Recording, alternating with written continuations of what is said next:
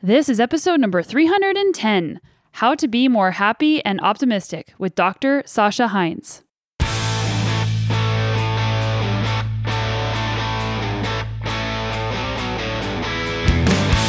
Welcome to the Sonya Looney Show. This is a podcast about high performance and well being, and I'm your host, Sonya. And if you're new around here, I am a world and multi time national champion in mountain biking, and I still race professionally. I'm a health and mental performance coach, a writer, a mom of two little kids, and I own my own business. And if you're not new around here, welcome. I'm so glad that you're back, and I'm so grateful that you are part of this awesome community and that we get to learn and grow together that feeling of overcoming, of enduring something challenging, difficult, emerging from a difficult period of your life in a new way and feeling like I'm a different person because I experienced this. And my life is psychologically richer. I understand myself more. I have more empathy for other human beings. I found a new gear, an inner gear that I didn't even know I had. I'm really excited about today's episode because it covers all of my favorite topics that has to do with well-being. I could talk for hours about happiness, fulfillment, well-being and how those things can be in the same circles but they're not the same thing. And today's guest, Dr. Sasha Heinz, is an expert in everything positive psychology. She is a developmental psychologist turned mindset coach. Her background is quite impressive as she received her BA from Harvard, her master's in applied psychology from the University of Pennsylvania, and she has her PhD in developmental psychology from Columbia. She was one of the first 33 people in history to receive a degree in positive psychology. And to be honest, that master's in applied positive psychology from the University of Pennsylvania is something that has been very curious to me for a number of years. I found the field of positive psychology in, uh, I'd say it was around 2012 with the first book that I read. And I have been obsessed with it ever since reading books by authors like Martin Seligman, Barbara Fredrickson, and many more. And if you are interested in that topic, I highly recommend going down that path. In Dr. Sasha Heinz' private coaching practice, she grounds everything in psychological science and she teaches the tools to change lives for good. In this podcast, we talked about what is positive psychology and how to look at self help because self help is not always helpful. We talk about the importance of and how to sit with negative emotions because a lot of times we just try and shy away from it because it's really uncomfortable. We talked about the difference between coaching versus therapy, and that's a topic that I'm always interested in hashing out further because I'm a coach as well. And sometimes that could be a gray area, and it's important that whenever people need help from a therapist that they go to a therapist. But a lot of therapists can do coaching, but coaches cannot do therapy. You're going to walk away from this podcast knowing how to live a psychologically rich life, and you're going to have a couple of tools in your tool belt. The one that I am excited for you to learn about is the PERMA acronym, and I don't want to spoil it, so you'll just have to listen for more. If you like topics of high performance and well-being, make sure that you subscribe to my newsletter at sonyalooney.com slash newsletter, where I write articles and share podcast episodes with you to help you be better every day. And that's the mission of this show. If you're enjoying the show, don't forget to rate, review, and subscribe because then you won't miss any future episodes. And that also will help other people find it if you are also finding it helpful. I am in Boulder, Colorado right now. I lived in Boulder, Colorado for about nine years before I moved up to Canada, and I'm really excited to be here. It was an act of courage on my part to come down here. Well, number one, my husband drove the 24 hours over three days to get here because rental cars were $6,000 for almost a month. And we decided that I would fly alone with the kids. So I boarded a plane with a four month old and a two year old by myself, and everything fortunately went pretty well. And we made it to the other side. And now I'm going to be doing some races here. I'm doing a race in Steamboat Springs next weekend. And then I'm also going to be doing the Breck Epic at the end of the month. And it's going to be really interesting because the last time I did the Breck Epic, I lived in Colorado and I was sort of the queen of Breck. I had won a bunch of races and set course records in Breckenridge while I lived here. But now riding and racing at altitude is still something I'm learning how to do now that I live at 100 feet and the race is going to start at 10,000 feet. So that's going to be pretty interesting. The Breck Epic is also special to me because it was the first stage race that I ever did. And I, I can't remember the exact year I did it for the first time. I want to say it was 2010 or 2011 as a co ed duo. And then I came back and I won it as a solo female in 2012. Or maybe it was 2013. I don't really know, but I'm really excited to be going back and I'm really excited to connect with all of you who are in Colorado. It feels so good to be home and to feel like I'm still part of this community here. And yeah, it's it's hard sometimes to live in Canada where I love living there. I love so much about it, but I have so much history here in Colorado and I still feel like it's a huge part of who I am here that I had to leave behind when I moved. If you're interested in following anything with my racing, make sure you go to my Instagram that is at Sonya Looney. Okay, let's get into today's episode with Dr. Sasha Heinz. Dr. Heinz, welcome to the show. Hi, so good to be here. I'm really excited about this conversation because it's basically everything that I love thinking about and talking about, and that I spend all of my spare time learning about. Me too. By the way, you're such a badass. I was just saying that I live in I live in the mountains in a mountain town, so I have much respect for how hard mountain biking is. Not easy. Have you hopped on a, a bike yet? Not in many years. For being an athlete, I'm fairly clumsy, so the whole bike feet clipped in situation tends to go very wrong. so I tried to avoid the bike. And then the first time I ever went mountain biking, which was now like 20 years ago, my then boyfriend, now husband, took me on a trail and didn't tell me that on the down, like as we were going down, that it's probably a good idea for me to ride up, not in the saddle, not on the seat. Yeah. So I could not walk. Oh my gosh. I was so sore. I remember being like, this is terrible. Why does anyone like to do this? But yes, now I see um, when people are going down the hill, I'm like, oh, right, they're standing up on their pedals. That makes sense. That's that's too bad, but also kind of funny at the same time. I mean, yeah. So I don't know. Bikes and I have not. I'm not friends, but I I play ice hockey. I ski. I do other other things in this mountain town, but not yeah. no biking for me. So I was looking at your educational history and I thought it was very impressive. Can you tell us about your your history? Yeah, I mean, I think we will probably get into this, but I was a world class achievement junkie and really set my sights on going to Harvard. That was the big brass ring for me. And um, I mean, I'm embarrassed to admit, but probably in middle school was really when I started thinking like that's where I want to go to school, and was just laser focused on that's where I want to go and what I want to do. And I ended up getting an early action.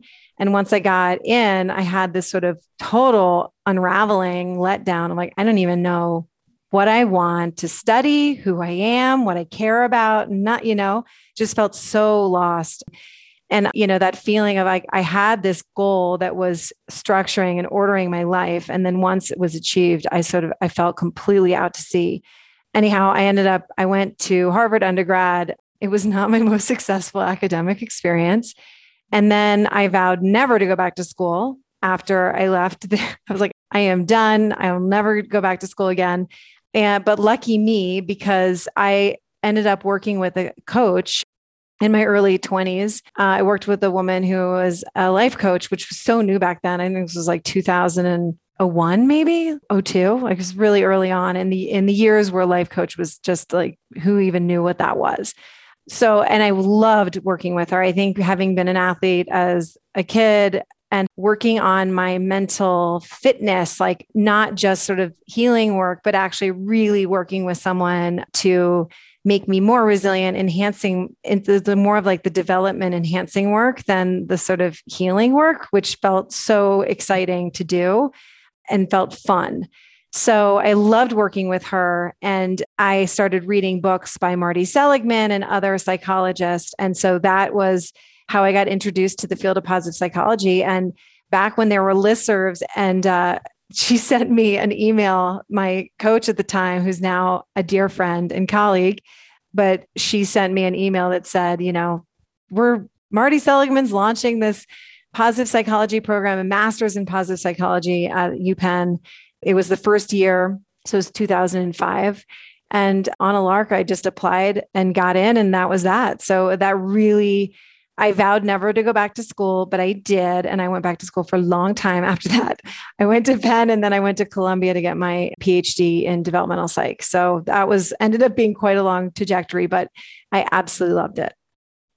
Yeah, I found the field of positive psychology in 2010, and it was a book by Marty Seligman. And I thought, this is so awesome because in my racing, a lot of times people would ask me, you know, how do you do the things that you do? Because I tend to go after the hardest races in the world. And, you know, how do you maintain a smile on your face or how do you keep going? And I was asking myself, well, how do I do that? And that's how I fell, kind of stumbled upon that. And ever since, I've just been obsessed with it. And I, I have my master's in electrical engineering, but I wish now I'm kind of wishing I had done a different path. But we all have to take our, you know, our paths to get to where we're going. And ultimately, I think that a lot of times people think about education and education is important, but there is a lot of space to do your own education and to learn about things where you can take it into your own life, even if you don't have a PhD in it. Oh my gosh. I mean, never more than now.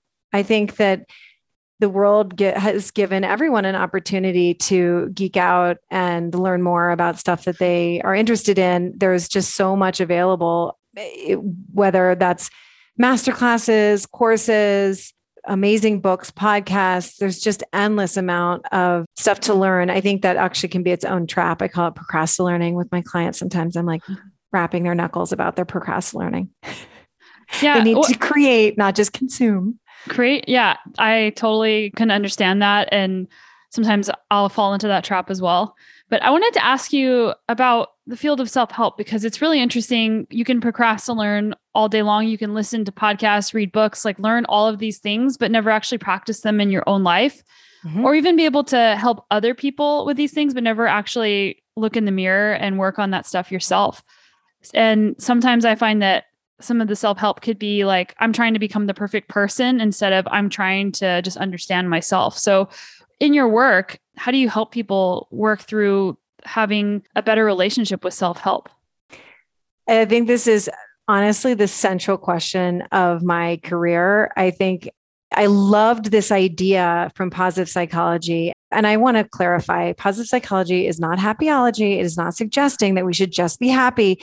It's a subfield in the larger field of psychology that is focused on health, well being, optimal human functioning, and the causes and correlates of well being it's so important to understand that it's just a part of a larger field. It was really conceived to address the imbalance in the field of psychology, that we really focus primarily on disease, disorder, and dysfunction, as opposed to what makes life worth living, you know, and how do we actually grow and develop and mature over time to live a good life, to feel that at the end of our days, we get to look back on our life and think, yeah, you know, that was meaningful. And and I have wonderful relationships and so much joy and I'm proud of myself and all of, you know, and really trying to understand this other side of the spectrum, which at the time, and this was sort of, you know, in the early aughts, there really was a, a gross imbalance in the research that was being produced at the time. So that's changed a bit, but it's still the balance is still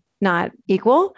Nonetheless, yeah, this is the what you're what you're saying about self-help. But like this is the central question of my career. I think that if you want to do the work of developing and enhancing oneself and becoming more cognitively and psychologically and emotionally mature, your development doesn't stop at 25. You know, when you hit your physical maturation, you don't necessarily hit your cognitive and psychological maturation. So that continues throughout the whole lifespan. So the fact that there's no formal structure to do this work of growth and development for me was so frustrating. So I created a community called Mind Your Mind. That's exactly what we do. It's sort of, you know, I call it like mental fitness for women. It's a mind gym, a personal development gym for women with the same concept of you have to get involved in the doing. You know, it's I and I use this analogy all the time with my clients because I once was a tennis player and I was on the court all the time I will tell you once I did get, I had some sessions with Jim Loehr, who's like a famed sports psychologist, which was interesting.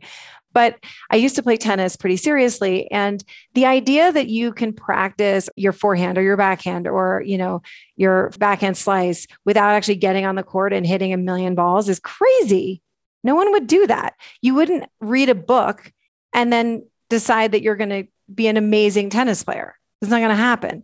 Anyway, we've all agreed that the way to learn a new sport is to get on the court or to get on the ski slopes or to get on a mountain bike and practice it and stink and fall and get back up and try it again. Right. And so there's a praxis that's involved with it. It's not just theory, it's a praxis. It's a, you know, you have to go practice it.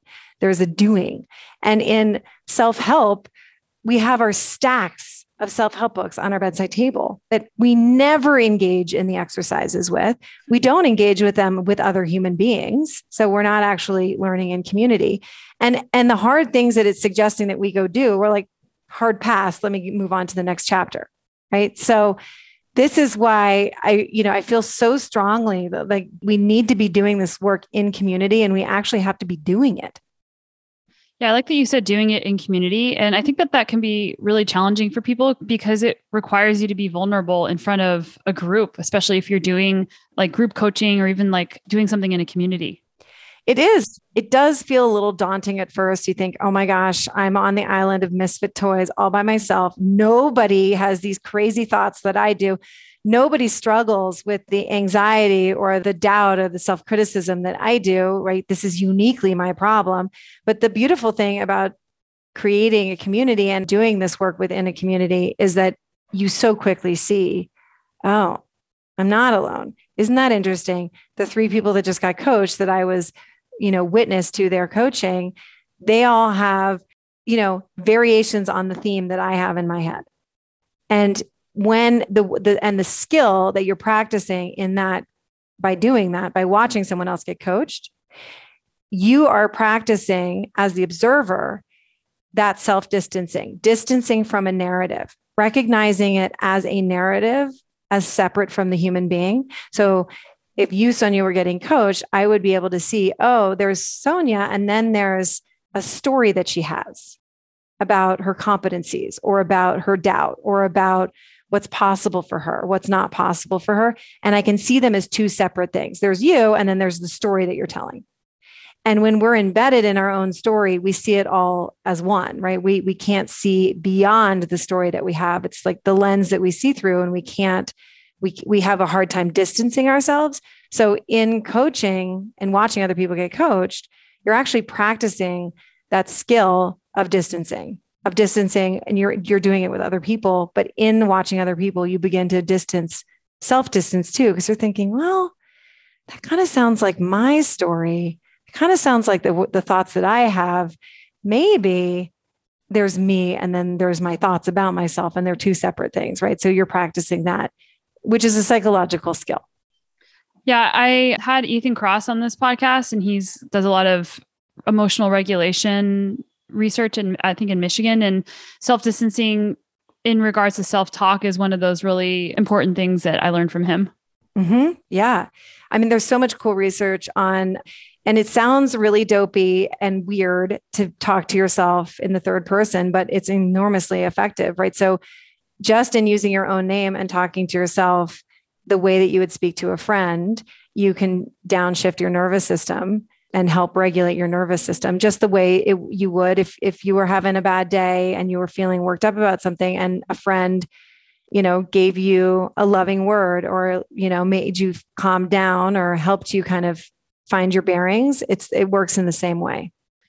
So i wanted to talk to you about achievement and happiness and the happiness horizon. And a lot of times people say i'll be happy when i achieve something whether it be like weight loss or they win a race or they finish a race or they buy a house or they get married like they they think that this thing in the future they're working towards is going to make them happy and you mm-hmm. sort of alluded to that in the beginning of this conversation of okay if i go to harvard and get my bachelor's then i'll be happy totally. so you know how, how can people be aware that number one that they're doing this and then where does that feeling of oh like i feel fulfilled come from because it's not coming from the achievement that's coming in the future yeah. And interestingly, I mean, this is a great question because in Seligman's model of, you know, in his theory of well being, there are five components of well being, and achievement is one of them. So it's positive emotions, engagement, meaning, relationships, and achievement.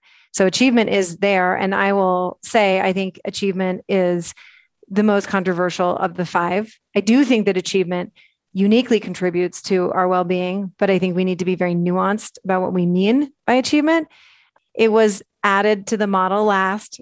We were actually, it was like in our class that he, we, one of my colleagues who ended up at Stanford challenged him and he ended up included the A in the PERMA model. But I think that there is a real dark side to the A in PERMA or achievement, you know, in, in this theory of well-being, which is just a goal in and of itself, first of all, is not necessarily good. There are a lot of goals that are set that do enormous damage and evil in the world. And there are the there are the fulfillment of goals. So we really need to be, we need to dialogue and have a conversation about this because it matters. It's like this, this idea in self-help world, like goal setting is good as a blanket statement is not accurate. You know, we can set goals that are wonderful for, for humanity and for ourselves and we can set goals that are you know detrimental to our well-being and also harm other humans and harm the planet so you know i think we have to be very careful about the kind of goals that we're setting and i also think we need to be thoughtful for us personally is like is it an intrinsically or extrinsically motivated goal why are we setting this goal why does it matter to us and really understanding that i mean we adapt we adapt. It's hedonic adaptation. The one of the biases of our brain, one of the lovely heuristics or rules of our brain is that we adapt. We adapt to the good, we adapt to the bad. It's it's great that we do this.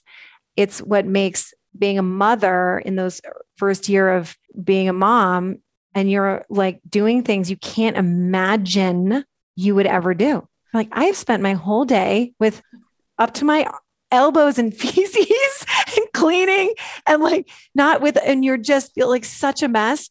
And you think about your life, you know, six months prior to that, you're like, it's unrecognizable. You couldn't have anticipated.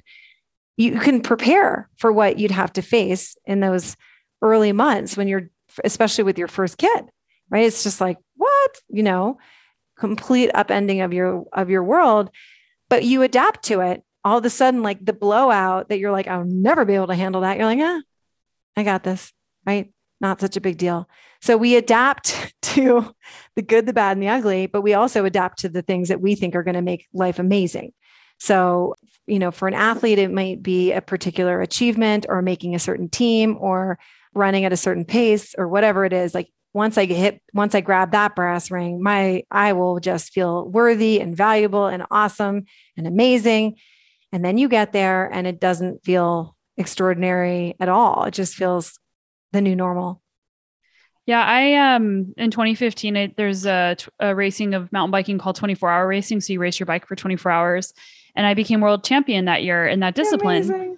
And when I did it, it was like weird. I was like, well, now what am I supposed to do? And it, it mm-hmm. wasn't something that something that it was my lifelong dream, even that I was working towards. And I can't even imagine, you know, Olympians and people like like this in in sports where they achieve this lifelong dream and then they just feel so empty. So that's why I one of the reasons I've been really interested in well-being and fulfillment and what it means to thrive and I like this the perma model. Can, can you talk more about that because I, mm-hmm. I think that that helps add context to achievement and to what is what are the things that make us feel good in our lives. And those aren't the things necessarily that make us feel happy in the moment either. Absolutely. I think that it really helps to give people a more full bodied understanding of what we're talking about when we're talking about well being. What does that actually mean? Well, we can reduce it to you know just a handful of components that contribute to our well-being one of them is positive emotions so you know just feeling good emotions interest awe curiosity joy amusement uh, and so on those are positive emotions. And interestingly barbara fredrickson's research i mean she's such a brilliant she's such a brilliant psychologist and researcher but you know she's been so groundbreaking on the topic of positive emotions. And we know she calls love the master positive emotion. And from her perspective so the the definition of like what is love? Well from her perspective love is a shared positive emotion. So it really truly love is everywhere. We get to experience love like this is an act of love. You and I are both geeking out about a topic we both enjoy. We're both fully in the E, which is engagement in this in the state of flow. And so we get to engage in this, like share this shared positive emotion. And our mirror neurons are matching each other right now. If we had, you know, electrodes on our head and we were analyzing that, that's what we would see. So well being really is a piece of that is feeling good, is positive emotion. But it's not all of it. And I think that's really important for people to understand. Like it's not just, hey, good vibes only. No, that's not at all. I actually, I actually, hate it when it says only like good vibes, yes, but you also need all the other range of, of life experiences and emotions to feel those good vibes. Exactly. I mean, if you, so then if we sort of move on to the other things, it would be, you know, engagement, which is being in flow. The irony of being in flow is that you're actually really not conscious of any feeling.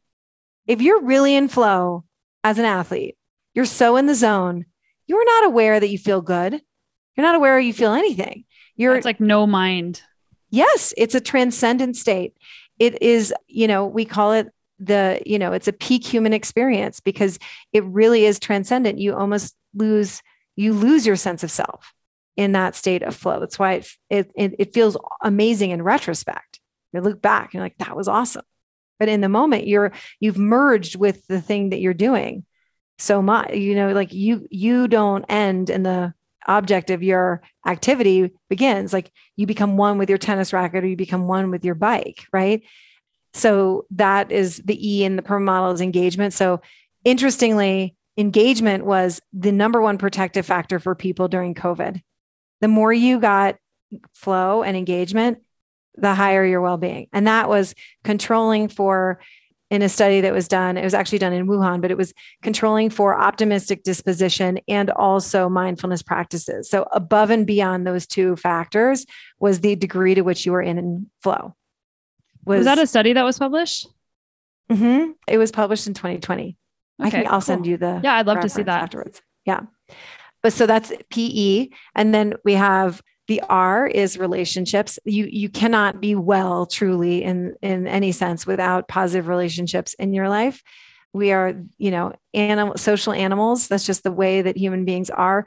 We co-regulate. We have attachment systems. We co-regulate more efficiently with other human beings positive relationships with other people is absolutely cornerstone to our well-being i would be hard pressed to find someone who self-reports as having very high satisfaction with life that doesn't have an abundance of high quality relationships. Yeah. I actually wanted to ask about that because i think that that's probably something that a lot of people are lacking or even I'll, I hate like putting people in a box, but like people that are very driven, they tend to get, it's like the obsessive passion piece where like they just can't even spend time in their relationships and they just and I'm guilty of doing this myself. I'll stop seeing my friends, I'll stop talking to my family because I get so obsessed with a topic or preparation for something that the R part tends to suffer. And then I find that I don't feel as good. So, something that I've been working on actually is making my relationships almost the top priority as much as I can. And I found that I feel a lot better in my life whenever I do that because I'm, I'm, I'm kind of rambling here, but a uh-huh. lot of us look online for relationships and there's nothing wrong with having online relationships. But if most of your relationships are online, the chances are that they aren't going to have a depth to them or an intimacy to them that you might want in person. So it can be it can be lonely. You could have tons and tons of acquaintances, you could have millions of followers, but you could also still be really lonely at the same time. Absolutely. Yeah.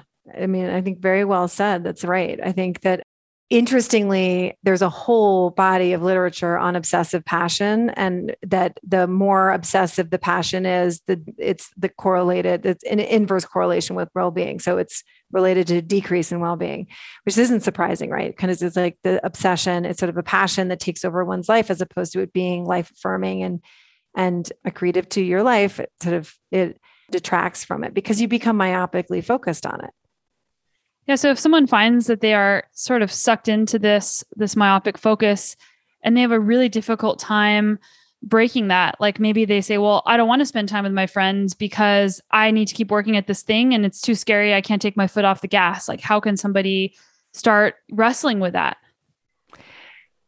I mean, that's a big question, I think, to unravel. But for most people, I would say it's really about understanding what's the psychological threat to take the, you know, that tight grip off the handlebars or whatever, you know, steering wheel. Like, what is it? What feels so scary about not achieving a certain level or not being as obsessive about it? What feels so compulsive? Like, what, you know, it, there's an aspect of it that becomes compulsive in nature, which is certainly not going to, which is not actually contributing to well-being at all and normally when we get into that space of compulsive behavior there's always something that seems to be at threat. So if you know there's if we let go of our tight grip then something feels scary to us. It's something that feels important to us is going to be threatened and that could be our sense of identity you know our sense of status. So maybe you're an elite athlete and you you've gotten your identity's gotten so wrapped up in being the best that you just now become a compulsive thing and you just don't know how to get off the treadmill you know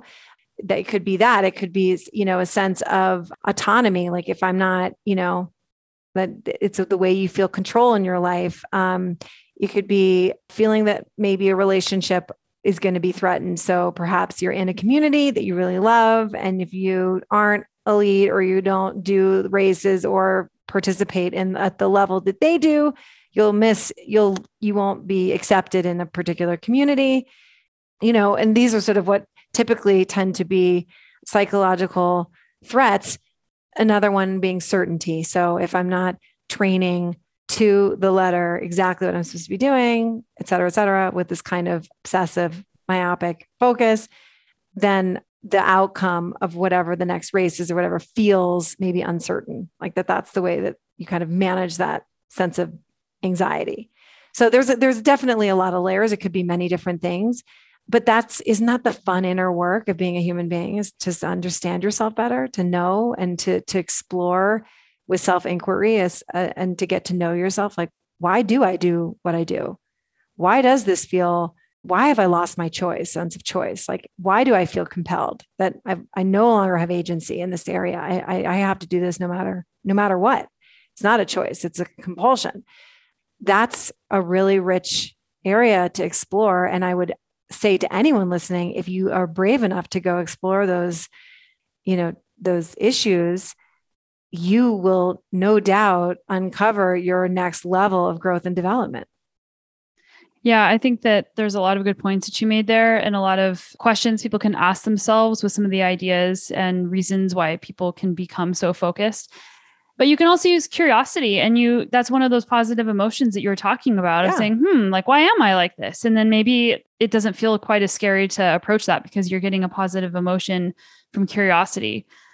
Exactly. Like, but is it always, always best to start with curiosity? Yeah. But is it always does it always feel good to be curious? Because what if you're asking yourself questions about things that you're afraid to uncover and then you're not getting a positive emotion from that? Yeah. But here's the thing is that I mean, I love the analogy of athletics because I just think that there's something that every athlete understands that there is just no workout that doesn't include some pain point. There's no growth at all that doesn't include some suffering on some level, right? If you want to become better at anything athletically, you have to pay to play. Like it's how it works. Nobody gets to that's that's that's part of the club, right? Isn't that part of the world that you inhabit? Where like the only someone who does what you do knows what you go through to to do it. So you know, I think that same in our inner world, it's the same thing. Like there's in the breakthrough, it's it can be a dark night. You can go through that sort of dark and isolating place, but in the emergence of that is like you've now broken through to something really beautiful and a whole new level of understanding of oneself and developmental maturity. Yeah, I think that a lot of times we've been taught or we tend to block out negative emotions or even anger, which can be, I don't know if that's positive or negative emotion, but we just don't want to feel those things. And a lot of times that can be really harmful to you and you can miss out a lot in your life if you don't experience those negative. I don't even like using the word negative, but those maybe yeah, like he- heavier, yeah, heavier mm-hmm. emotions mm-hmm. or just the ones that just don't feel as good. So, what advice do you have for people who do struggle to feel pain or just these challenging feelings that they try to block out?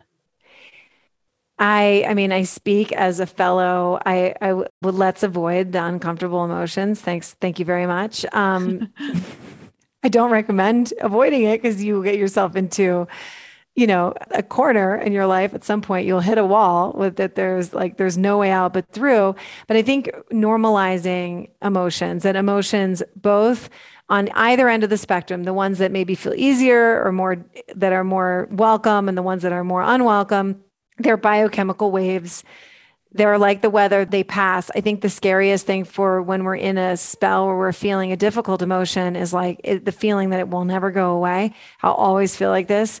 You know, this grief I'm feeling will never go away. This anxiety I'm feeling will never go away, you know, that it will persist. And I think one of the things that makes engaging in a difficult workout easier psychologically is that there's an, a degree of guarantee, certainty that the discomfort that you will feel, that you invariably will feel, will end. You know it will end. You know, when the bike ride's over, it won't hurt so much. Or when you've climbed to the peak, you've kind of, the hard part's over, so to speak, right? So maybe that gives you a little bit more of a sense of control. And I think with emotional waves, you know, it people feel a little bit less certainty of like, oh my gosh, this thing is just, it's never going to stop. This shame, I'm like, a wave of shame. Like the worst feeling in the world. So horrible, right? Does not feel good. I'm gonna crawl under wherever you are. You just want to crawl under something. It doesn't feel awesome, but it ends. It doesn't last forever. It actually just it's a biochemical wave. It it it it uh you know hits a crescendo and then it sort of begins to recede if we're not resisting it so hard, you know, and just letting it wash over us. So the more skillful we become in being able to engage with our emotions is just allowing them to be present, being present with them without so much resistance, the less intimidating they become, the less scary they become. Like we just increase our tolerance to be able to withstand them and just be able to be present with them. Yes. And I think there's a rumination piece. It creates this lingering effect of some of these emotions. And you just, you feel the emotion, but then you keep thinking about it and keep making stories about it. And then it becomes this thing that isn't just 90 seconds long. It becomes this thing that goes on and on and on in our exactly. mind. Absolutely. Right. Like every, that is where, you know, in my world, like doing mind work is so important because every single time you retell that same story, you're just reactivating that same emotional loop over and over and over again. Right. So, and that's what feels so intimidating but we actually have so much autonomy when it comes to our minds. We really do. You know, I, I mean, the tail is wagging the dog for most of us, but we really can develop the skill set to be the dog wagging the tail. So we have the M and the A left. Oh yeah. So yeah. so right. And actually this leads us the you know what we were talking about with relationships leads to the M, which is um, meaning, meaning, purpose living a meaningful life, living a purposeful life, so essential to living a good life is feeling that what we do not what we do on this planet matters and it doesn't just matter to us it matters to other humans that that our presence here in some way impacts somebody else in some positive way feeling connected to that larger web of humanity is deeply important to our well-being and uh, and I, which I think is such a beautiful a beautiful thing. So being in touch and and often the things that feel most meaningful to us are are often the things that were most painful or they can be most painful. You know. Yeah, that's something that literature I on post traumatic strength and or post traumatic growth rather. Yeah, that's something I do some keynote speaking, and that's something that I often say is think of the thing that you're most proud of in your life. That's often something that you had to work really hard for and there was stress and challenge and it, wasn't this happy thing that just that you did. It's like you had to go all in on something and it was painful but you're so proud of that at the end. Yes. Right exactly that that feeling of overcoming of enduring something challenging difficult emerging from a difficult period of your life in a new way and feeling like i'm a different person because i experienced this and my life is psychologically richer. I understand myself more. I have more empathy for other human beings. I found a new gear, an inner gear that I didn't even know I had. I like the term psychologically rich life. That's something that I've been learning more about. Can you elaborate more on that? Um, I'm not sure who exactly. I'm like, who coined this? I think it's a Japanese researcher, but in any case, who who writes a lot on positive psychology.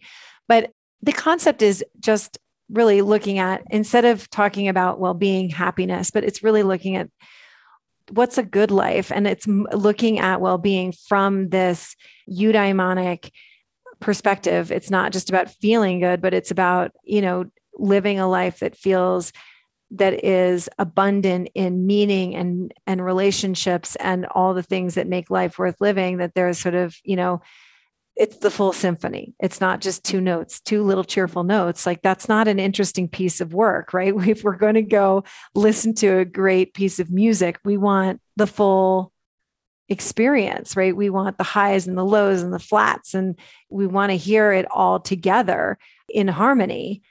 But there's depth to it. And I think that is this idea of like, what does it mean to live a life that's beyond just this sort of surface level of, you know, good vibes and and everything feeling pleasant all the time because a life that feels pleasant all the time isn't actually that pleasant Yeah, some of this conversation reminds me of just some of the work that Scott Barry Kaufman has done, mm-hmm. and then also some of the writing that Arthur Brooks has done. And I'm just throwing those names out there yeah. for people who want to take this a step further so they can continue on their path if they're listening to this. Yeah, I was just listening to something that I'm actually so excited. He's coming out to, I live in Sun Valley, Idaho, and he's coming out here to give a talk in a few weeks. And I'm going, I'm going with my mom. I'm dragging oh, awesome. my mom and dad to it. So I'm so excited. Actually, I wish I could go. I know he's really interesting.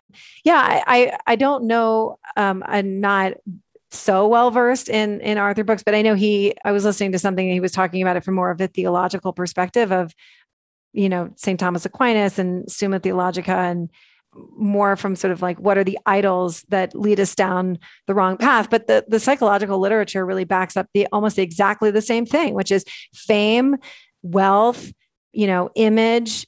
Those are things that are going to they're extrinsically motivated. I mean this is like brings us to the a right? The achievement. Like those are the goals. If we set goals that are extrinsically motivated it's going to diminish our well-being. And there's a really robust body of literature on this. So there was nothing new under the sun. We're, we're, we're using the scientific method now to explore some of these questions, but great theologians and philosophers and you know spiritual teachers have been asking these same questions for thousands of years.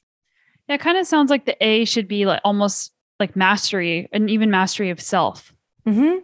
Yeah, I, exactly right. I mean, I think that's really what Seligman means with achievement that it's a sort of like it's achievement, but like you know, couched in self acceptance, that it's achievement coming from a place of what turns you on, what, what makes you come alive, like what's possible, like really leaning into what would be possible for me um, from that expansive place, not what must I prove to earn my worthiness, you know, to hustle for my worthiness, which I think so many high achievers are doing.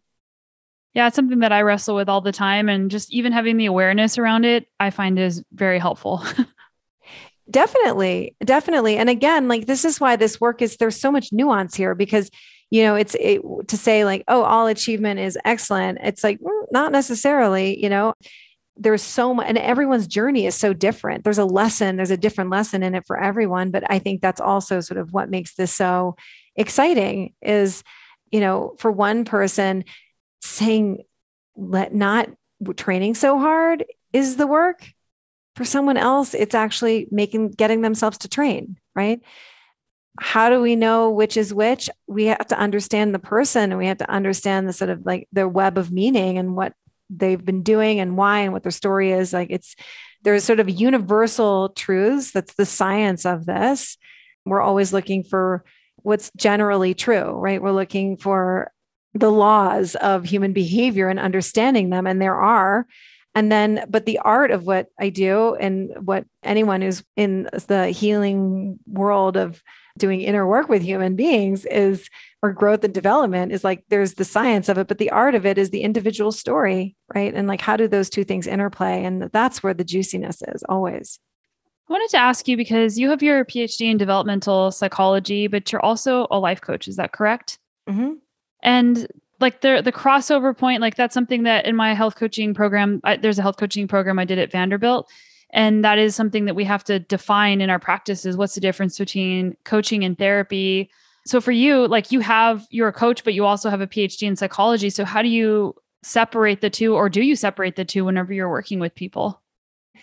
It's a really good question and it's increasingly a conundrum right? Like where do we draw a line? Um, is there a line? It's a good question for me, I would draw the line in terms of my work is I really focus on growth, development, and you know enhancement and really wor- working with someone on like who's their future self and walking out towards their future self. And that is like the walking piece is important that there's an action to be taken that there is they're taking action toward that vision of what they're holding as a possibility for themselves. And i really don't engage in at all. Like i i have other experts that will speak to things that would fall in my mind under the auspices of anything that is disease disorder dysfunction anything that feels clinical to somebody or even frankly trauma. And by the way like these two things work in tandem. I think having a great psychotherapist and having a great coach can work so well together. There's different modalities. It's like and I, this is I, i'm borrowing this wonderful phrase from george Vaillant who's also adult developmental psychologist and Robert Kegan is the other sort of giant in the field. And, you know, in, t- in talking with George Vaillant I was asking him, like, you know, what are your thoughts about your theory and, and Robert Kegan's Like, how do they work together? And he was like, we're looking at the same sky. We're just describing the clouds in a different way. And I, and I sort of feel like the work of, you know, therapy and coaching can be in some way described in the same way. It's like my tools are different. My approach is different. My boundaries of sort of where I go and where I don't go are different than a trained psychotherapist and i think that those are really important lines to understand right like where where is there someone who when you can identify sometimes i think some of my job is identifying like hey this is something that maybe you want to explore in a deeper way with someone who's that this is their specific skill set to work with you on this topic you alluded to some skills that you work on with clients in group coaching and maybe even individuals. We have a few minutes left. Can you pick your favorite tool and tell us about it? My favorite tool is just very simply using a it's a sort of derivative of a CBT model, making it linear. I call it the STEAR map. It's an, a homonym, so it sounds like what it means, but it's spelled incorrectly. So S T E A R but it's just a tool to use for self distancing to be able to take what's in your brain and look at it on paper to become more skillful in managing your mind which by the way every human being needs to become more skillful in managing their mind. This is not something for people that think they have broken brains. This is for everyone. There is no class that we get on learning to manage this wild thing that we have on our shoulders it's completely ludicrous to me that we don't take it more seriously like how do we actually wrangle this thing in. One of my favorite ways is using STEAR map. So is just uh, sort of taking this sort of linear, you know, writing down what's the specific situation, just the facts, right? Just like as if you're Walter Cronkite reporting the news, you know, like I finished a race at X time or, you know, whatever the thing is. And then that external situation, that specific situation activates a thought. What's the thought, right? There's maybe will be a number of ones, but you can just pick one. You pop it in like what's the thought that that specific situation activates?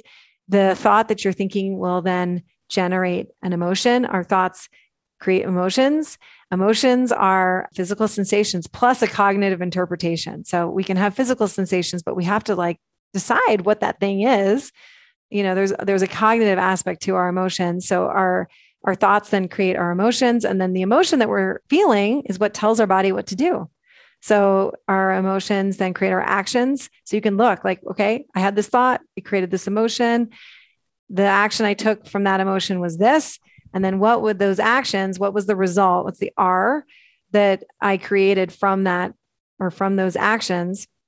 It's just a very simple way of, you know, taking this sort of very messy stuff that's happening in our brain and in a reductive way, putting it in something more linear and looking at it and often what you will see is that there was a bi-directional relationship between the result and the thought, that your thought kind of you create the result with your thought, and then the result that you get often reinforces the thought. It sort of proves it true. So you, you create this, you know, what we call confirmation bias, which is how we get into loops and do the same thing over and over again, right? In this kind of like, why do we do this again? That's why. So it's just a way of taking what's in your brain and just putting it on paper and looking at it. And you can get really skillful and playful with this tool. And then, you know, you can really play around with it. Like, okay, if I wanted to create this result, like, let's work our way backwards. Like, what might the thought and emotion be that would generate the action, right, to create this result that I want to, that I'm trying to accomplish? So it's also a way of sort of reverse engineering like, what might it look like if I was to create a different result? What might I need to think and feel to create a different result? Yeah, it sounds like that could be something really cool to combine with Jud Brewer's habit loop. Are you familiar with him? And no, uh uh You should check him out. I think you'd really like it. His latest awesome. book is called Unwinding Anxiety. And he has another book called The Craving Mind. But basically, he has a lab and he works at Brown University and they study behavior change and the cue trigger reward loop. But he says anxiety is actually a habit loop. So you can map out your anxiety as a habit loop. And it sounds like you could also fit that into the STEAR map tool to develop more insight from that. Definitely. Anxiety is a really interesting one because it's normally something we're we're anticipating some unpleasant something that we don't right? So it's like we're we're feeling anxiety in advance of that thing that we think is going to happen or that we're and right? So it's a protective it's like a crust over our emotions in this funny way. So by the way for those of you that are like i don't like feeling bad feelings no thanks i guarantee you struggle with anxiety. Guarantee. Because if you're afraid of feeling any of disappointment, sadness, grief, you know, disappointment, shame, vulnerability, if you're like, no, thank you to those emotions, you are just signing up for tons of anxiety because, like, you that like right the dread of the fear of feeling that i'm going to anticipate i'm going to one day i might feel disappointed or i might feel embarrassed or i might feel shame is what is like that's what's activating all the anxiety. So there's so much uh, we could just talk all day. I, I, I like geeking out about all this stuff. It's so good. It's really the best. It's really the best. I it, there's so, you know, I, I just want to elevate this conversation, and which is exactly what you're doing, which I love so much about you know becoming more skillful at living and managing our own humanness and and i think that it's gotten sort of like relegated to this pejorative, cheesy, like self help, you know, guru blah, blah, blah. But the reality is like this is deeply important. What's more important than understanding what makes life worth living or what a good life is or growing and developing and maturing as an adult? Nothing, nothing is more important than this. It's, it's like, you know, our, the health of our kids is deeply connected to our own growth and development, the health of our world, the health of our communities, and so on and so forth. So, you know, to me, this is like, this is the central conversation. Yeah, I think it's scary because people might have to shift what their North Star is when they realize that maybe that North Star isn't contributing to a life where they feel more well being or they feel more fulfilled, or when they're at the end of their life, like you talked about at the very beginning, am I proud of the life that I lived? Mm-hmm.